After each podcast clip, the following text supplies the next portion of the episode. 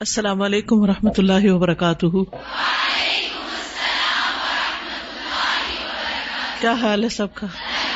الحمد للہ نحمد ونسلی علی رسول کریم اما بعد، فاعوذ باللہ من الشیطان الرجیم۔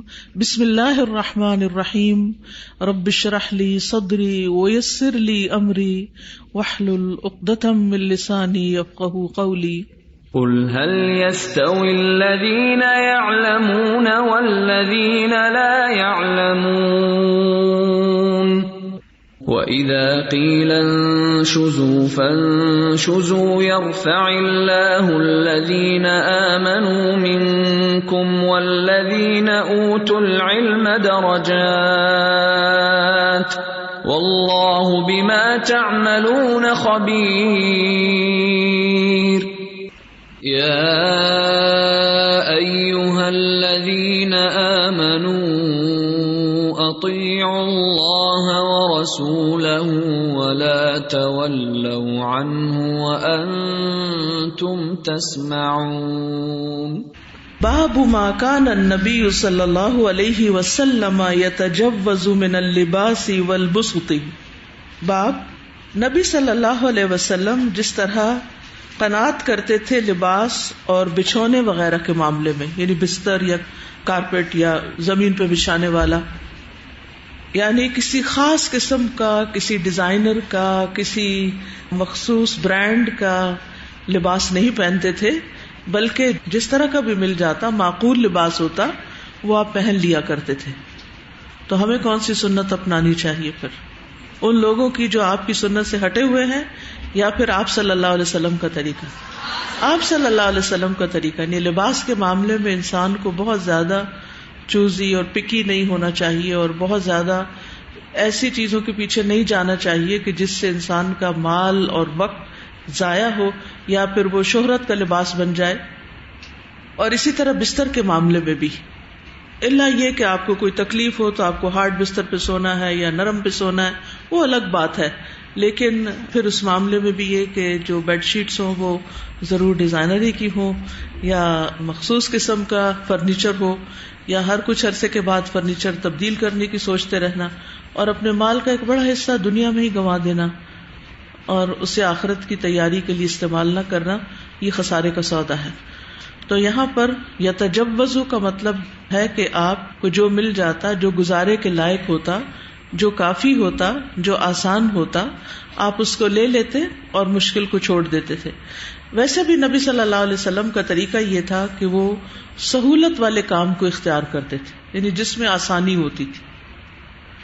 قرآن مجید میں آپ صلی اللہ علیہ وسلم کو حکم دیا گیا ہے خد العفو و بالعرف و آرد الجاہلین کہ درگزر اختیار کیجیے نیکی کا حکم دیجیے اور جاہلوں سے کنارہ کشی کیجیے تو یہاں پر جو العف کا مانا ہے، یہ بڑا ہی گہرا ہے۔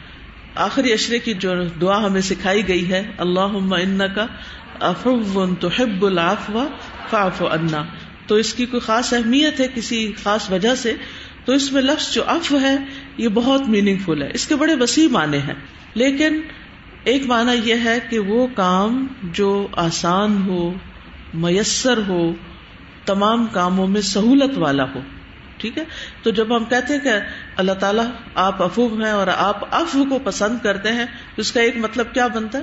کہ آپ آسانی کو پسند کرتے ہیں، سہولت والی چیزوں کو۔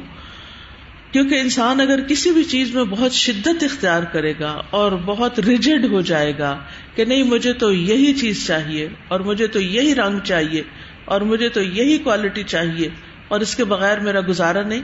تو آپ دیکھیے، گھروں میں بہت سے جھگڑے انہیں باتوں پر تو ہو رہے ہیں۔ ہسبینڈ وائف کی تو تکرار اور اسی طرح کی چیزیں کہ ایک ایک رنگ کا پینٹ کروانا چاہتا ہے، دوسرا دوسرے کلر کو پسند کرتا ہے یا ایک ایک چیز بچھانا چاہتا ہے، دوسرا اس کو ریجیکٹ کرتا ہے۔ تو ان چیزوں کو بہت زیادہ امپورٹینس نہیں دینی چاہیے۔ بس معقول ہو آسان ہو کمفرٹیبل ہو لیکن اس میں سختی نہ ہو ریجیڈیٹی نہ ہو۔ اسی طرح نبی صلی اللہ علیہ وسلم میانہ روی کو پسند کرتے تھے۔ ٹھیک ہے؟ نمبر ایک، سہولت والے کام کو، جو آسانی سے ہو جائے۔ نمبر دو میانا روی۔ تو جو چیز موجود نہیں ہوتی تھی، آپ اس کے طالب نہیں ہوتے تھے۔ اور جو موجود ہوتی، آپ اس کو لوٹاتے نہیں تھے۔ ٹھیک ہے؟ تو انسان کو جو ملا ہے، اگر وہ اس پر راضی نہ ہو اور اس سے برتر چیز اور بہتر چیز کی تلاش میں ہی ہر وقت رہے، تو اس کی زندگی پھر مزریبل ہو جاتی۔ خصوصاً یوٹیلیٹیز کے معاملے میں، استعمال کی چیزوں کے معاملے میں۔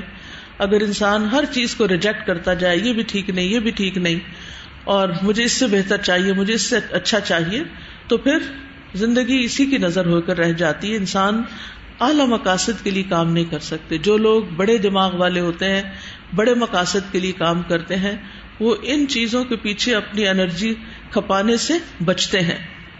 پھر اسی طرح یہ کہ آپ صلی اللہ علیہ وسلم کی زندگی میں سادگی تھی، ٹھیک ہے؟ تو تین چیزیں ہو گئی ایک کیا ہو گیا؟ سہولت، دوسری میانہ روی اور تیسری سادگی۔ یعنی تکلف نہیں کرتے تھے۔ جو مل جاتا تھا اس پر کنات کرتے تھے۔ قیمتی چیزوں کے طالب نہیں ہوتے تھے۔ بہت زیب و زینت والی چیزوں کے طالب نہیں ہوتے تھے۔ اچھے سے اچھا لباس بھی آپ کو پہنایا گیا، لیکن یہ کہ وہ ہر وقت کا معمول نہیں تھا۔ ٹھیک ہے؟ تو آئیے حدیث دیکھتے ہیں، حدثنا سلیمان ابن حرب، حدثنا حماد ابن زید ان یحیی ابن سعید ان عبید ابن حنین ان ابن عباس رضی اللہ عنہما قال۔ ابن عباس رضی اللہ عنہما کہتے ہیں، لبست سنتن میں ایک سال تک ٹھہرا رہا یعنی انتظار کرتا رہا۔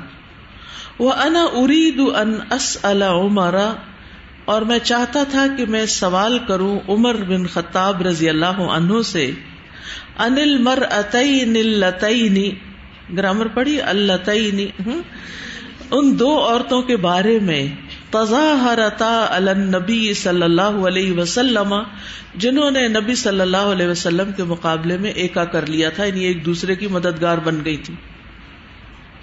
فجال تو احاب تو میں آپ سے ہیبت کھاتا تھا۔ یعنی مجھے ہیبت آتی تھی کس سے؟ حضرت عمر سے۔ تو اس لیے سوال نہیں کر پاتا تھا۔ فنزل یومن منزل تو آپ ایک دن ایک جگہ پر اترے۔ فدخل الرا کا تو آپ پیلو کے درختوں کے جھنڈ کی طرف گئے یعنی رف حاجت کے لیے۔ فلم خراجا تو جب آپ وہاں سے نکلے، واپس لوٹے سل تو اس وقت میں نے آپ سے سوال کیا۔ یہ بھی حکمت کا تقاضا ہے کہ مناسب وقت دیکھ کر جاتے ہوئے نہیں کہ جب آپ اپنی حاجت کو جا رہے تو راستے میں روک کے آپ نے سوال شروع کر دیا اسی لیے کہتے ہیں نا کہ قاضی کو اس وقت فیصلہ نہیں کرنا چاہیے جب اسے بھوک لگی ہو یا اسے ٹوائلٹ جانے کی ضرورت ہو یا وہ شدید غصے میں ہو۔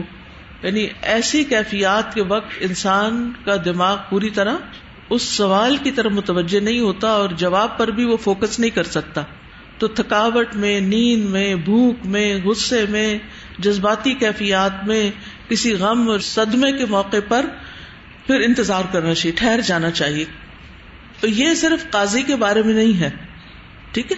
آپ کے گھر میں بھی آپ اس اصول پہ عمل کر سکتے ہیں کہ ہسبینڈ وائف کے ریلیشن شپ ہیں یا پھر والدین اور بچوں کے آپس میں تعلقات ہیں۔ تو اب مثلاً اگر آپ کے والد گھر آئے اور ان کو بھوک لگی، یا آپ کے شوہر گھر آئے اور وہ تھکے ہوئے آئے، اور آپ آتے ان سے پوچھتے بریڈ لائیں؟ نہیں، میں بھول گیا.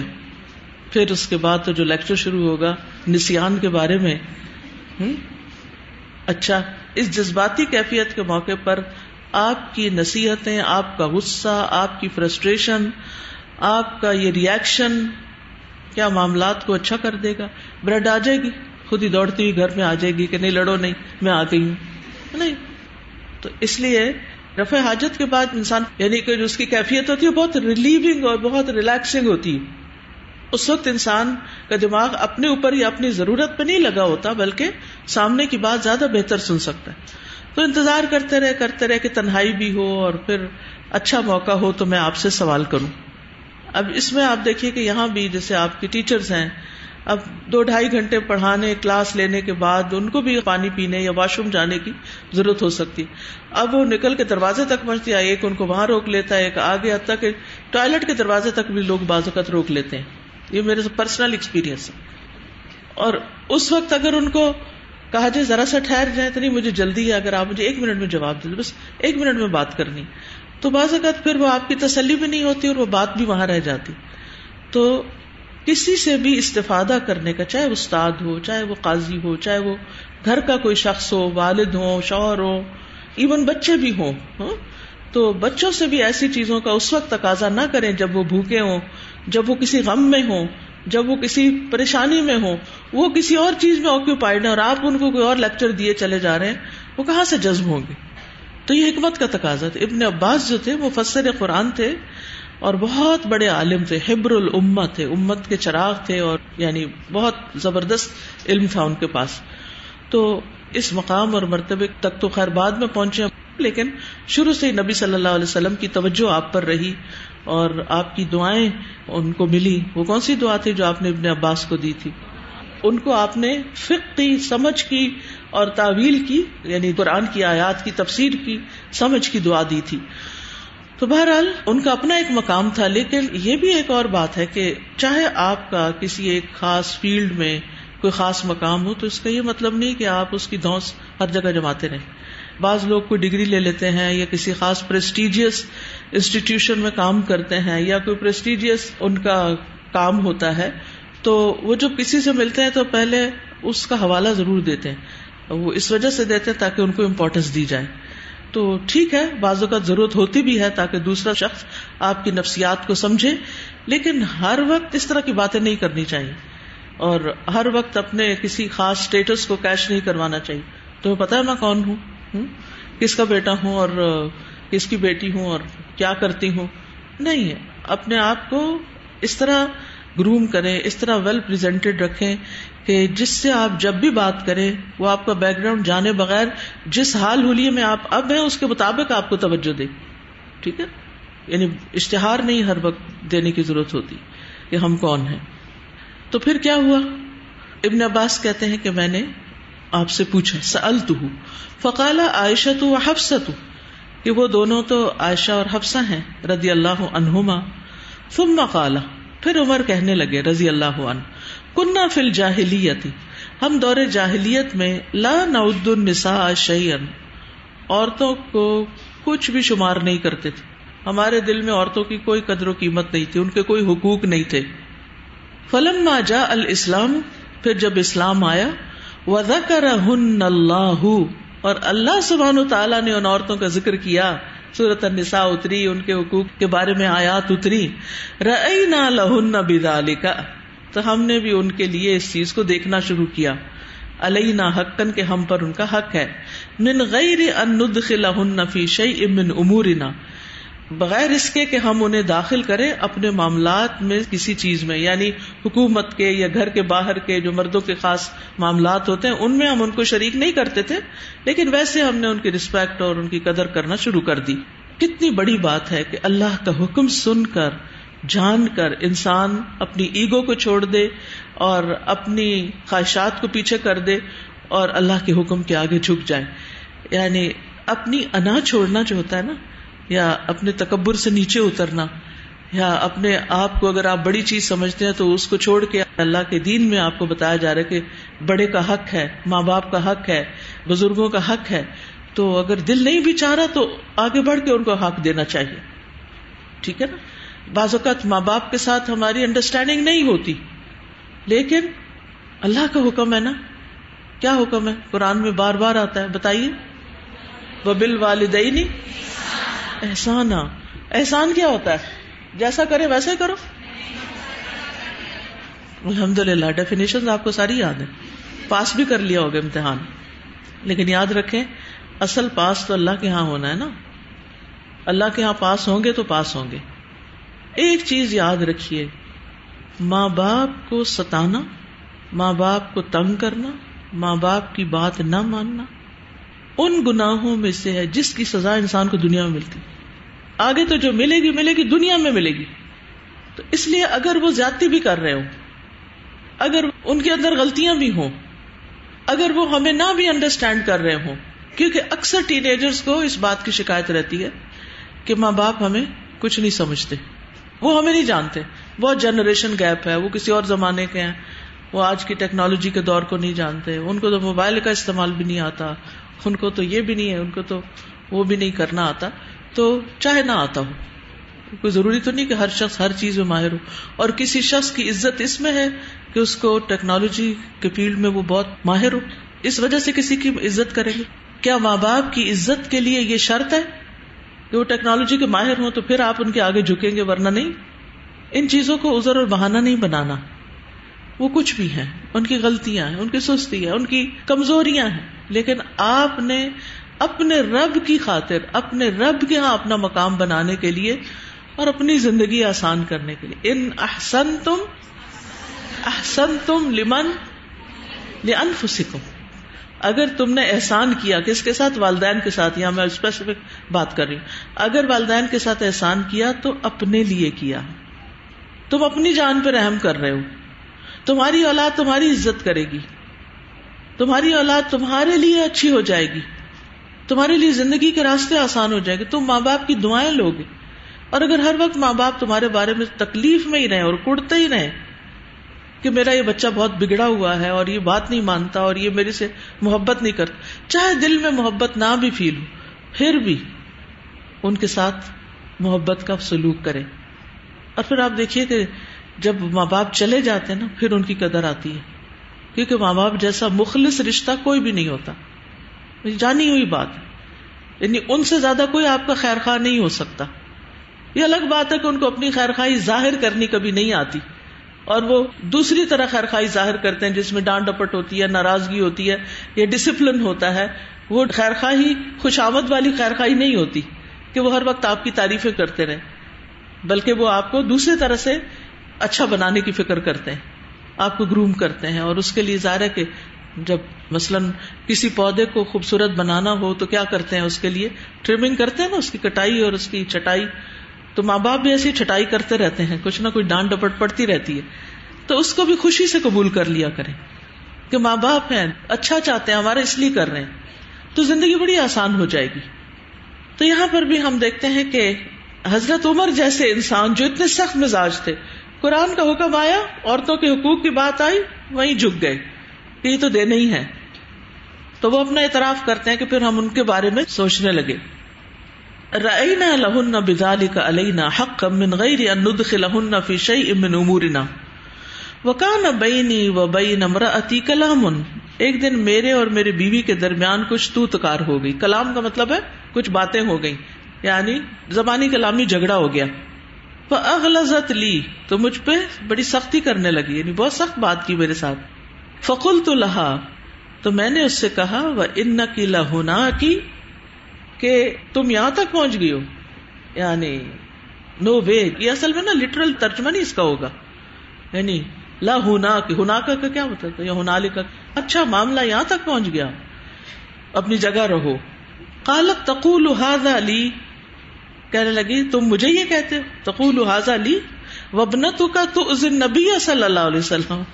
اور تمہاری بیٹی تو یعنی حضرت حفصہ تو، نبی صلی اللہ علیہ وسلم کو بھی تکلیف دیتی یعنی ان کے سامنے بھی بولتی فتعی تو حفصہ تھا میں تو حفصہ کے پاس آ گیا۔ بیٹی کی خبر لینے۔ فقول تو لہا میں نے اس سے کہا انی احذر کی انتا سے اللہ و رسول میں تجھے ڈراتا ہوں کہ تم اللہ اور اس کے رسول کی نافرمانی کرو۔ وہ تقدم تو الحا فی ادا ہوں تو میں اس کی طرف آیا، اس کی ازیت دینے کے معاملے میں بات کرنے کے لیے۔ فتعی تو اما سلمہ پھر میں ام سلمہ کے پاس آ گیا۔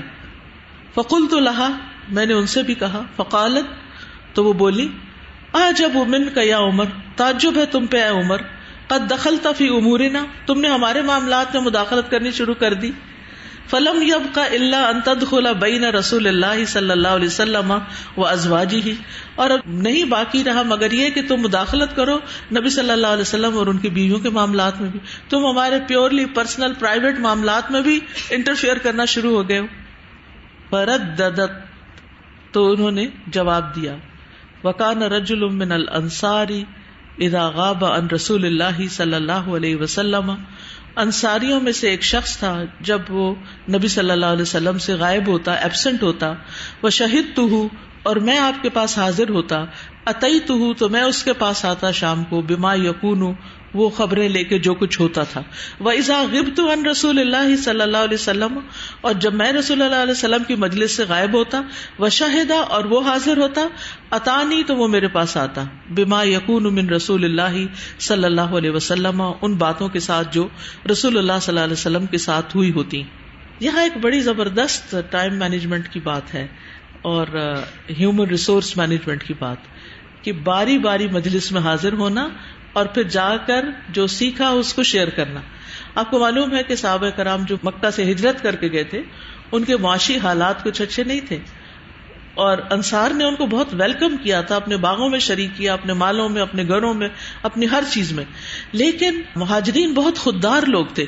انہوں نے مدینہ والوں پر، انصار پر بوجھ بننا پسند نہیں کیا، بلکہ ان کے کام میں شریک ہو گئے۔ اگر وہ باغوں میں کام کرتے تو باغ میں کوئی بزنس کرتا ہے، تو اس میں تو اب کیا ہوا کہ انہوں نے باریاں باندھ لی؟ ایک دن تم جاؤ گے مدینہ اور میں کام کروں گا اور دوسرے دن میں جاؤں گا اور تم کام کرو گے اور شام کو جب ہم ملیں گے تو جو دن کی رداد ہے وہ ایک دوسرے کے ساتھ شیئر کر لیں گے۔ لیکن علم کی مجلس سے اگر بوجہ مجبوری ایبسنٹ ہونا پڑے کسی بیماری کی وجہ سے، کسی مسئلے کی وجہ سے، تو پھر کرنا کیا چاہیے؟ ایسے منہ اٹھا کے چل دینا چاہیے۔ بغیر یہ دیکھے کل کیا پڑھا گیا تھا، کون سا لیسن تھا، کیا ڈسکشن ہوئی تھی، کیا اور بات کوئی کہی گئی، تربیت کا کون سا خاص نقطہ تھا، اپنی کلاس فیلو سے پوچھنا چاہیے۔ اور یہ وہی پوچھتا ہے جو علم کا حریث ہوتا ہے۔ تو صحابہ کرام جو تھے وہ علم کے بہت حریث تھے۔ انہوں نے اپنی دنیا کے کام بھی مینج کیے، لیکن اس کے ساتھ ساتھ علم سے رشتہ نہیں کاٹا۔ اور صرف علم سے نہیں، بلکہ جو بھی اخبار ہوتی تھی، اس زمانے میں ریڈیو، ٹی وی اور خبریں وغیرہ کسی اور ذریعے سے نہیں ہوتی تھی، لوگ ہی سورس ہوتے تھے مختلف واقعات کو بیان کرنے کے۔ تو بہرحال وہ شام کو آتا اور حضرت عمر سے اپنی دن کی رداد شیئر کرتا۔ وکان امن رسول اللہ صلی اللہ علیہ وسلم قد استقام لہو اور جو بھی نبی صلی اللہ علیہ وسلم کے آس پاس لوگ تھے، وہ آپ کے لیے سیدھے ہو چکے تھے۔ یعنی آپ کے متی ہو چکے تھے۔ ٹھیک ہے؟ فلم یبقا، تو نہیں باقی رہے اللہ ملک غسان اب شام سوائے شام کے ملک کے غسانی بادشاہ جو تھے جبلا بن اہم ان کا نام بتایا جاتا ہے، وہ ابھی آپ کے متی نہیں ہوئے تھے۔ کنہ نخاف ہوا یا نہ ہمیں ڈر لگتا تھا کہ کہیں وہ ہم پہ حملہ آور نہ ہو جائے۔ سمجھ آئیے بات؟ کیا سمجھ آئیے توجہ رکھے پوری، تاکہ میری بھی توجہ آپ پر رہے۔ یعنی باقی علاقے فتح ہو چکے تھے اور باقی علاقوں میں سارے متی ہو چکے تھے، لیکن شام کا جو بادشاہ تھا وہ ابھی نہیں متی ہوا تھا۔ تو صحابہ جو تھے مدینہ میں وہ ڈرتے تھے کہ کہیں وہ حملہ آور نہ ہو جائے مدینہ پر۔ مکہ فتح ہو چکا ہے، قریش، بنو قریضہ بنو قینقا ان سب سے نپٹا جا چکا ہے۔ اور بھی آس پاس کے علاقوں سے لوگ بات گزار ہو چکے ہیں۔ لیکن ابھی ایک علاقہ باقی رہتا ہے، جس طرف پہ جنگ تبوک ہوئی تھی پھر۔ کہ شام کا بادشاہ جو ہے کنہ نخاف یا اتیانا ہمیں ڈر لگتا تھا کہ وہ ہمارے پاس کہیں آ نہ جائے۔ فما شاعر تو اللہ بل انصاری تو میں نے نہیں معلوم کیا مگر انصاری سے۔ وہ ہوا یقول ان قد حدث امر۔ کہنے لگا کہ ایک بہت بڑا واقعہ پیش آ گیا ہے۔ کل تو لہو و ماں ہوا؟ میں نے پوچھا کیا ہوا؟ یعنی کہ آج کی ایک بہت بریکنگ نیوز ہے۔ تو حضرت تم پریشان ہوئے شام کو کہ ہوا کیا؟ اجا الغسانی؟ غسانی بادشاہ آ گیا۔ یعنی وہ حملہ کرنے آ گیا۔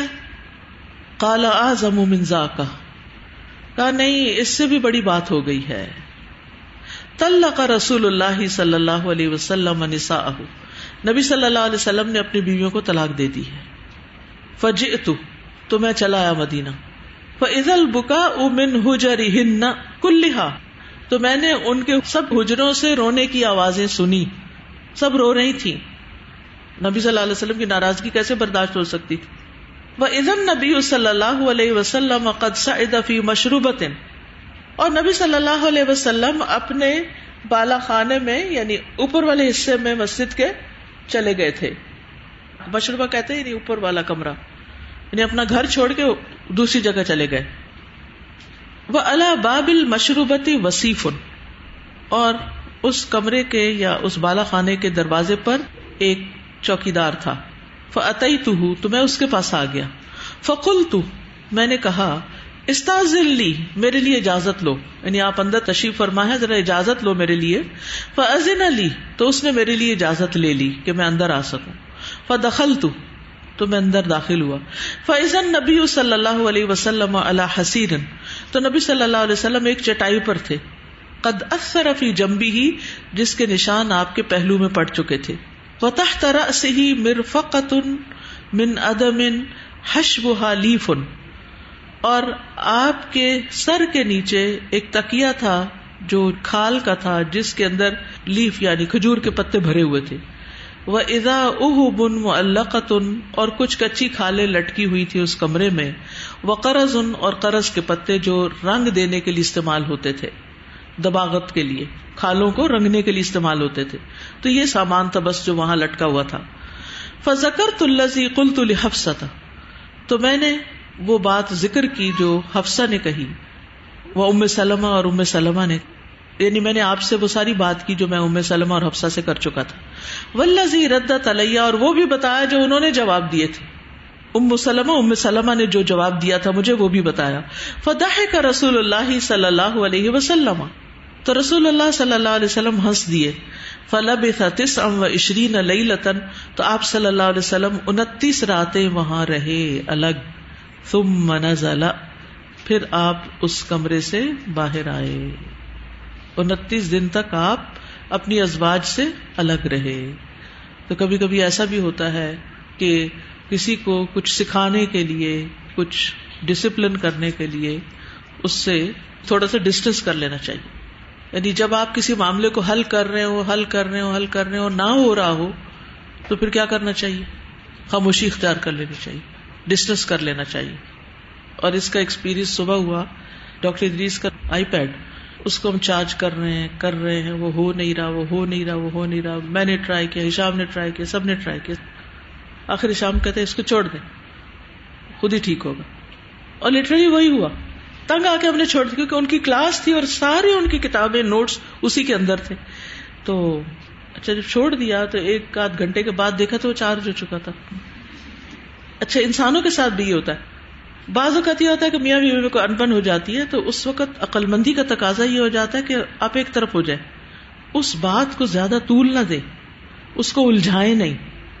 اس کے پیچھے نہ پڑ جائیں ہم لوگ یہ عادت یہ ہوتی ہے کہ ہم کہتے ہیں، ابھی فیصلہ کریں۔ مثلا شوہر ناراض ہے، وہ کہتا ہے، اگر تم باز نہیں، تو میں طلاق دے دوں گا۔ کہ ابھی دیں ابھی دیں۔ وہ بھی غصے میں، یہ بھی غصے میں، نتیجہ کیا نکلے گا؟ ابھی دیں۔ کہنا بہت آسان ہے، لیکن اس کے بعد کے مرحلے آسان نہیں ہے تو اس عادت کو چھوڑ دیں۔ کہ کسی سے بھی آپ نے کوئی تقاضا کیا نا، ایک دفعہ یاد دہانی کرا دیں، دوسری دفعہ کرا دیں۔ پھر اس کے بعد جب معاملے الجھنے لگے تو دوسرے کو سوچنے کا موقع دیں۔ ٹھنڈے دل سے سوچنے کا موقع دیں۔ اسی لیے لڑائی جھگڑے میں تین دن تک بس الگ ہونے کی بات ہے، اس کے بعد دوبارہ صلاح کر لینی چاہیے۔ کہ تین دن کافی ہوتے ہیں دوسرے کو سمجھنے کے لیے۔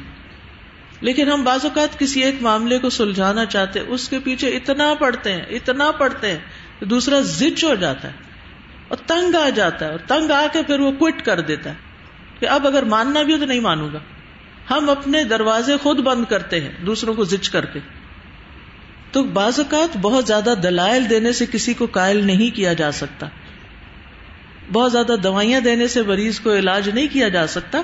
بعض اوقات اس کو صرف پرہیز کروانا ہوتا ہے یا خود پرہیز کرنا ہوتا ہے۔ ہمیشہ یہ یاد رکھے۔